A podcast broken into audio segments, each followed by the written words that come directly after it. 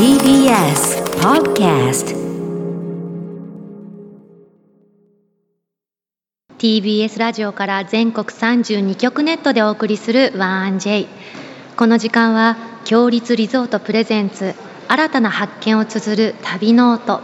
月替わりで全国のさまざまな地域をフォーカスし歴史や観光スポット絶品グルメなどその地ならではの魅力をご紹介します。今月は南国リゾート気分を満喫できる沖縄県です。青い海に白い砂浜大自然に囲まれながらのんびりとした島時間を楽しめるこの地には強立リゾートのホテルザ・ビーチタワー沖縄がございます。今日の旅の案内人旅シェルジュは女優の田中律子さんです。私ねはい。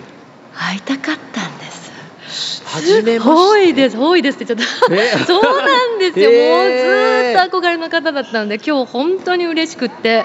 ごめんなさいねはしゃいだら。本当に沖縄とあ、タイガさんそうだお会いしたことある私ロケでご一緒したことあって、ええどんなあのその生活ぶりとかも見させていただいてるので、いいなこんなに沖縄エンジョイしてる人いないですよ。てか人生こんな風に生きられたら最高だなっていう方ですよね、はい。それでは旅ノートスタートです今日の旅の案内人旅シェルジュです。女優の田中律子さんです。おはようございおます。はようございます。よろしくお願いしま赤いお召し物がとっても素敵で、はい。ワンピースいいですす。ね。ちょっとね、ええ。暖かくなってきたからうね。ん。私田中律子さんは、うん。あの王様のブランチの MC をされた時に私当時小学うん。34年生でで土曜日学校がある学校だったんですよ、うんうんうんで第1第3あって第2第4休みで、うん。第1の学校行かなきゃいけない日は早く学校終われ。午後のコーナーに間に合う。走って帰れば見れるのでまだ見れるいいじゃん見れると思って。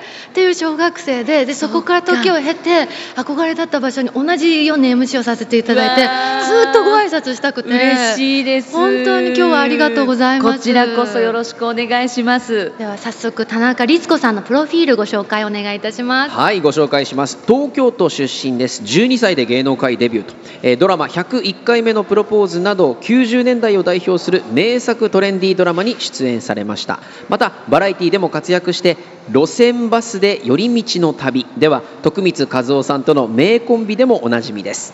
今年で芸能活動40周年を迎えた一方ヨガインストラクターとしても活動しておりますそして11年前に沖縄に家を購入して東京都の2拠点生活を送られておりますはい。今やあのタレントさんとしてのお顔だけではなくてヨガの先生というイメージもすごく定着されたなっていうね。きっかけはあったんですか？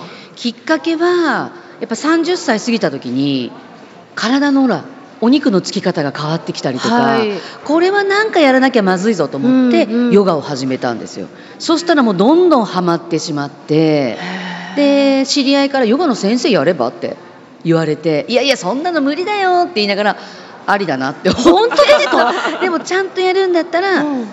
お勉強したいと思って。はい。で200時間ティーチャーズトレーニングっていうおー。200時間お勉強をしっかりやってで先生の資格を取りました。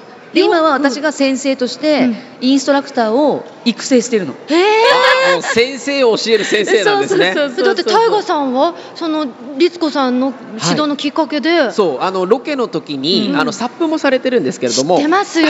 一緒に一緒にねサップやってへねー。やりましてどうでその時に。した？うん。そうサップヨガをやった時に、うん。あ面白いなと思って、うん。でそこからちょっときっかけもあって、うん。ヨガを始めて今は結構毎朝のようにヨガをしてえ今日ヨガしヨガしてきたんですか？今日はですね、うん。あのヨガをしてうん行こうかなと思ったら集合時間私間違えてまして。危ない危ない。あヨガしてる時間ないと思って、うん。急いで来て30分遅刻です。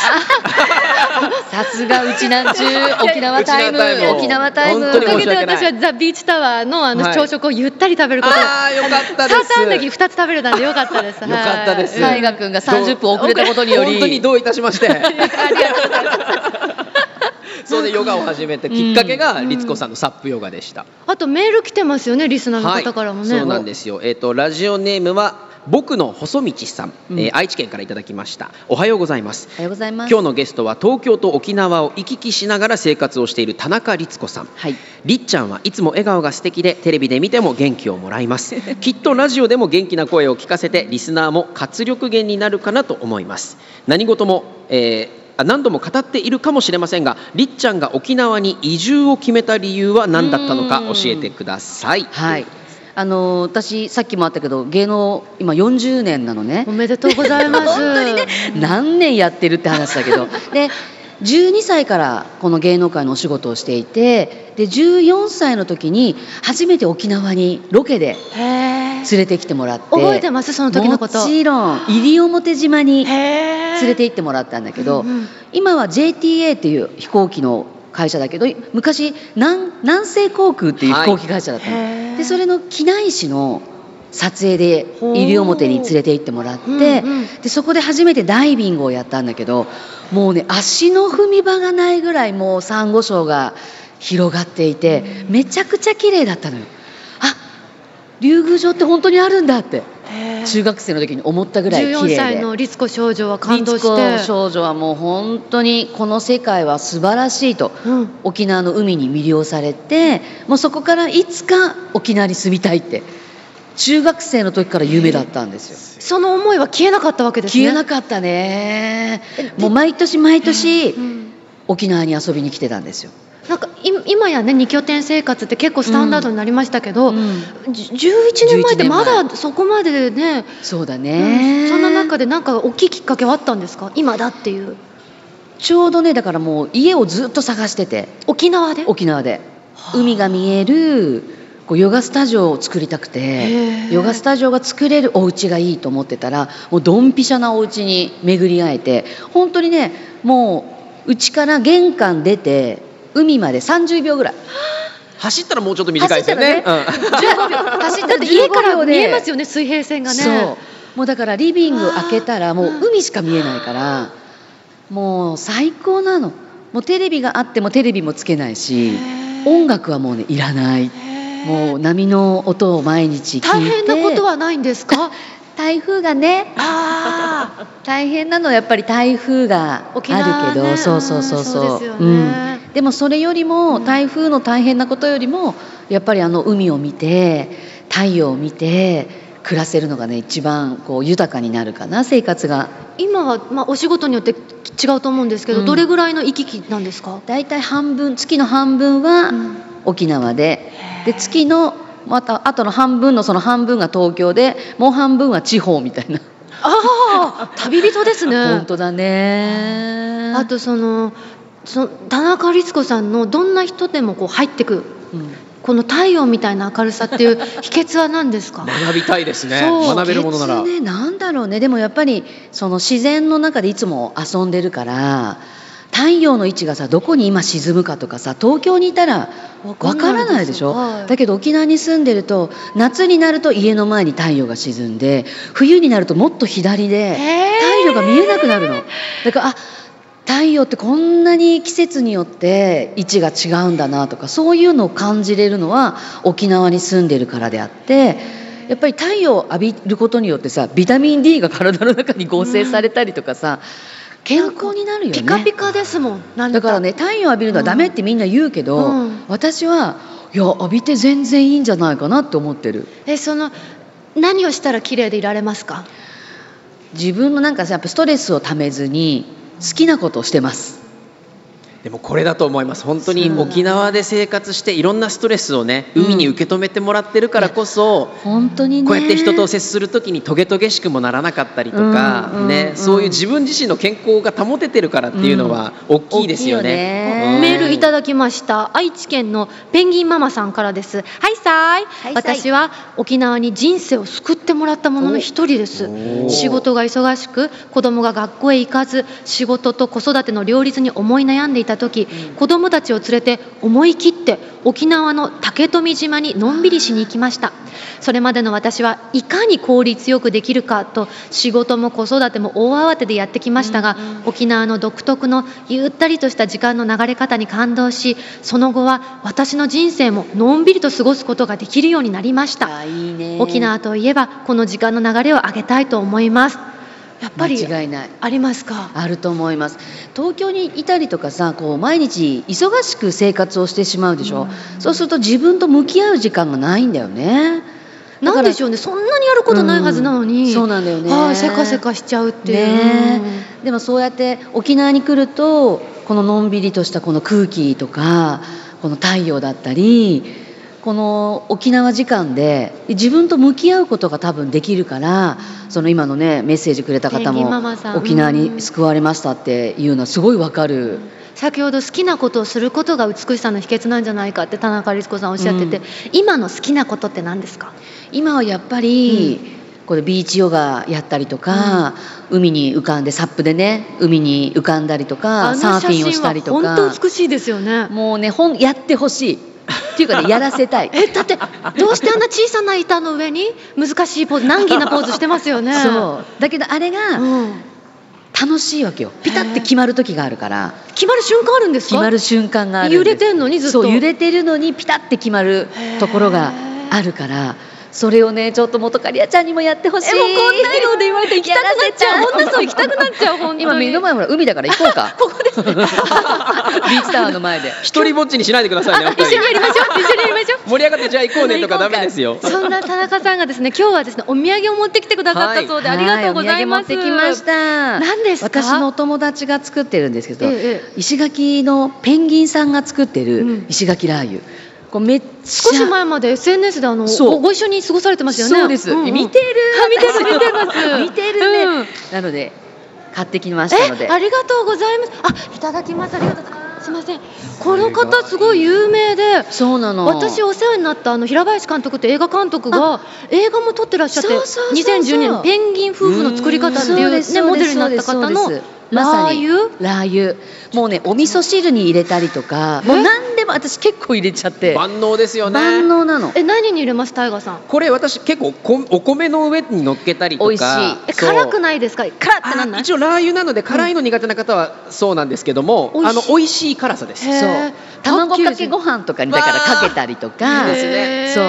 納豆に入れたりとか。あいいですね。そう。すごい素敵なパッケージもあともう一つありましてですね。えまずありがとうございます。すいません。私が本気でいつも買いに行ってる、うん。テシオっていうソーセージ屋さんがあるんでますたけど。タイガーさん拍手してますいやね今もう本当に全国から人気でなかなか買えなくなっちゃってて。大好きなの。美味しいでパッですよケージがとってもしめっちゃおしゃれ可愛いでしょうんカラフルで。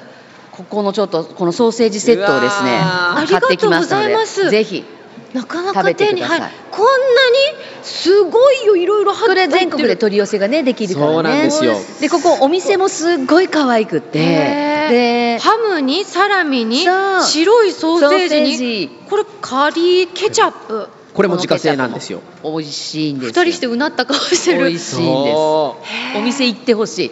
でそこのお店に行くと、はい。ホットドッグがあるんだけど。いやウィーケンドッグっていうねもうめちゃくちゃ美味しいやだワンジェにぴったりなタイトルじゃないですか。ありがとうウウィーケンドドロックありがとうございます。食べてほしいへえありがとうございます。こんなにたくさん。このソーセージもドイツの本場の製法で作られてる専門のお肉屋さんということなんですね。そうですよ。ね。すごいこだわってて、うんうん。だけどあの高齢グースが入ってたりとか沖縄の食材を使ったソーセージがあったりとかするからぜひぜひみんな食べてほしいです。ありがとうございいます。美味しいんだよ。あとあの田中さんの活躍の中であのサンゴを守る活動をなさってるのがすごい気になってて。そうだね。ありがとうありがとう。NPO 法う。ん。人アクアプラネットという、そうです16年前に立ち上げてうん。16年間、あのーやっぱり沖縄私が沖縄なんで好きになったかって言ったらその中学生の時に、うん。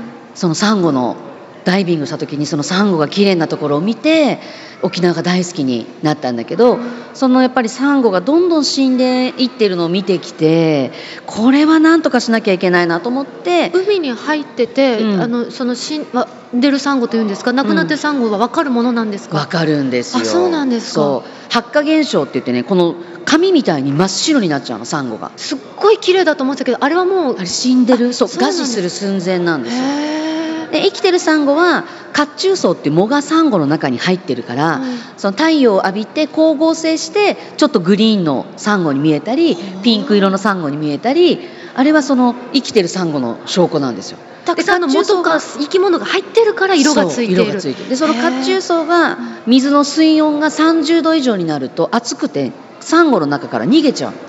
そうすると色がなくなってしまってあの真っ白な発火現象っていう現象を起こしてしまってうん。サンゴが餓死しちゃうのね。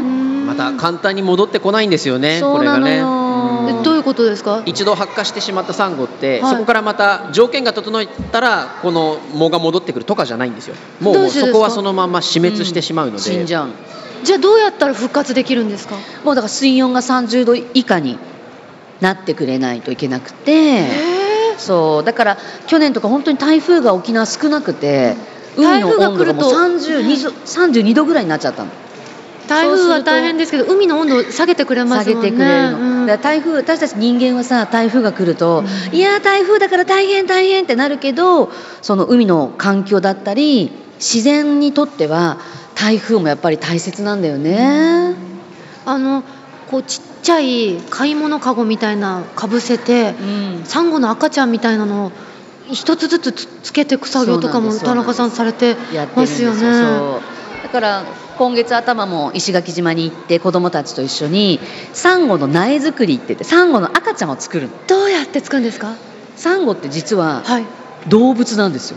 あんな石みたいだし動けないし硬いでしょ、はい。だけど動物で年に1回産卵もするのね。うん。卵を産んで卵で増える方法とあとは折れてしまったサンゴがまた岩にくっついてそこから成長していく生命力あるんですねサンゴ無性生殖っていう方法もあって私たちがやってるのはその無性生殖っていう方法でうん。サンゴの苗を割ってでそれを土台にくっつけるの。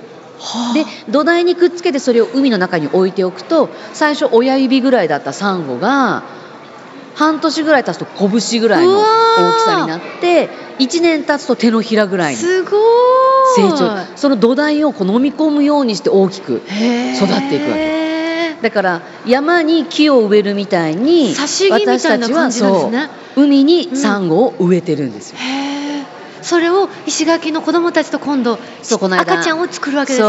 いや素敵。でそうするとやっぱり生きてるサンゴってなかなか水族館で見たりとか海の中では見れるけど、うん。潜ったりしなくてなかなか手に取ることってないです。ないのね。硬いんですか？柔らか。もちろん硬いんですよ。こんな赤ちゃんでも。こんな赤ちゃんでも。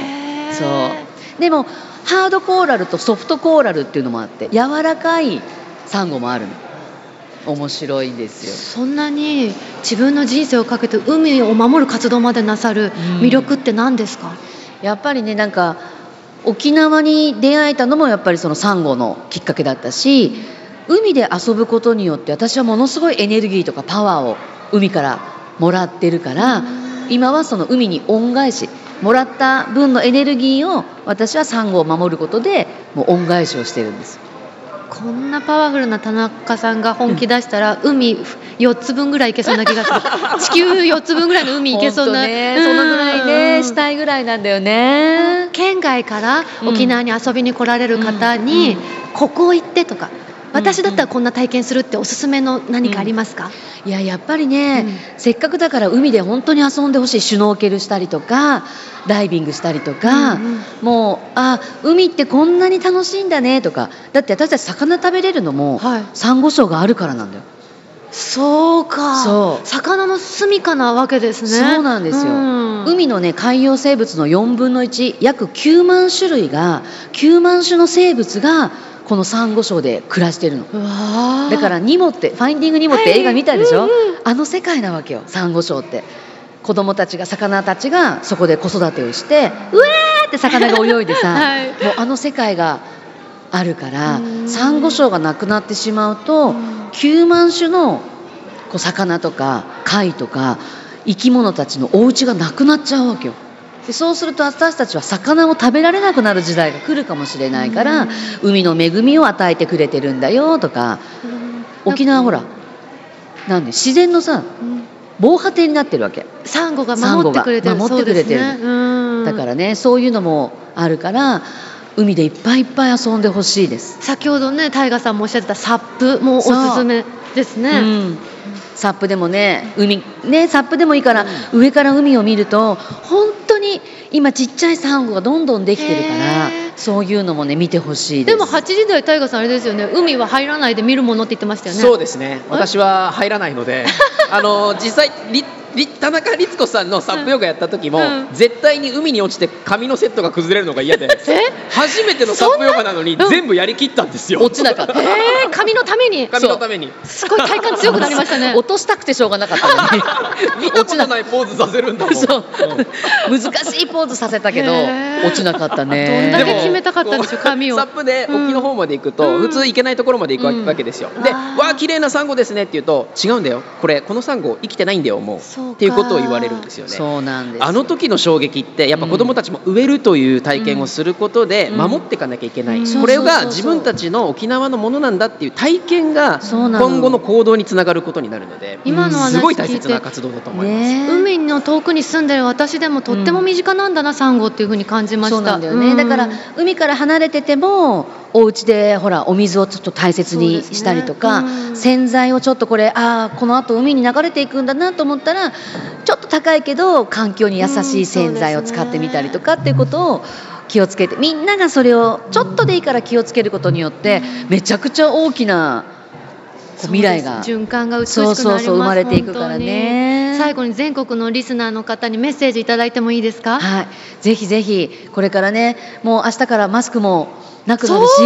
そうだ。からどんどんどんどん沖縄にやっぱり遊びに来てもらって、沖縄の海の良さを見たりとか子どもたちにねいろんな体験をさせてあげてほしいなと思います。この3年間できなかった分ね。そうですね、うん。沖縄はそれを受け止めてくれる大きさがありますもんね。あると思います。本当にみんなリラックスしにビーチタワーも素敵だしね、はい。遊びに来てほしいなと思います。ありがとうございます。今日の旅シェルジュは田中律子さんでした。田中律子さんありがとうございましたありがとうございました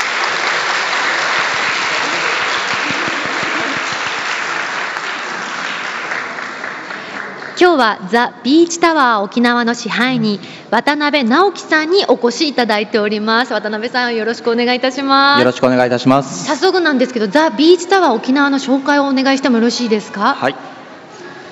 えーザ・ビーチタワー沖縄は23階建ての県内最高層のリゾートホテルです。お部屋からは東シナ海やアメリカンビレッジの夜景が自慢で、広々としたお部屋からはゆったりとくつろぎいただけます。え隣接する温浴施設のチュラー湯は県内では、え珍しい源泉かけ流しの天然温泉で施設内にはプールもあり4月14日に海開きをするサンセットビーチへの行き来もできます。え当ホテルは魅力的な北谷町アメリカンビレッジを楽しむために最適な場所に立地しており海や夕日の自然を感じつつ温泉の癒しもあります。えその他にもショッピングやグルメを堪能でき写真映えするさまざまなスポットなど旅の魅力を存分に満たしてくれるエリアとなっております。えービーチタワー沖縄に宿泊し沖縄の魅力をぜひご堪能ください。ザ・ビーチタワー沖縄へメンソーリを詳しくは強立リゾートの公式ホームページをご覧ください。ありがとうございます。下支配人の渡辺直樹さんでした。ありがとうございます。そんなザ・ビーチタワー沖縄の宿泊券を一組2名様にプレゼントいたします。ご希望の方はインターネットで TBS ラジオ公式サイト内の旅の音のページにプレゼント応募フォームがありますのでそこから必要事項をご記入の上ご応募ください。締め切りは今月3月31日金曜日までとなっております。たくさんのご応募お待ちしております。なお当選者の発表は発送をもって返させていただきます。ここで強立リゾートからのお知らせです。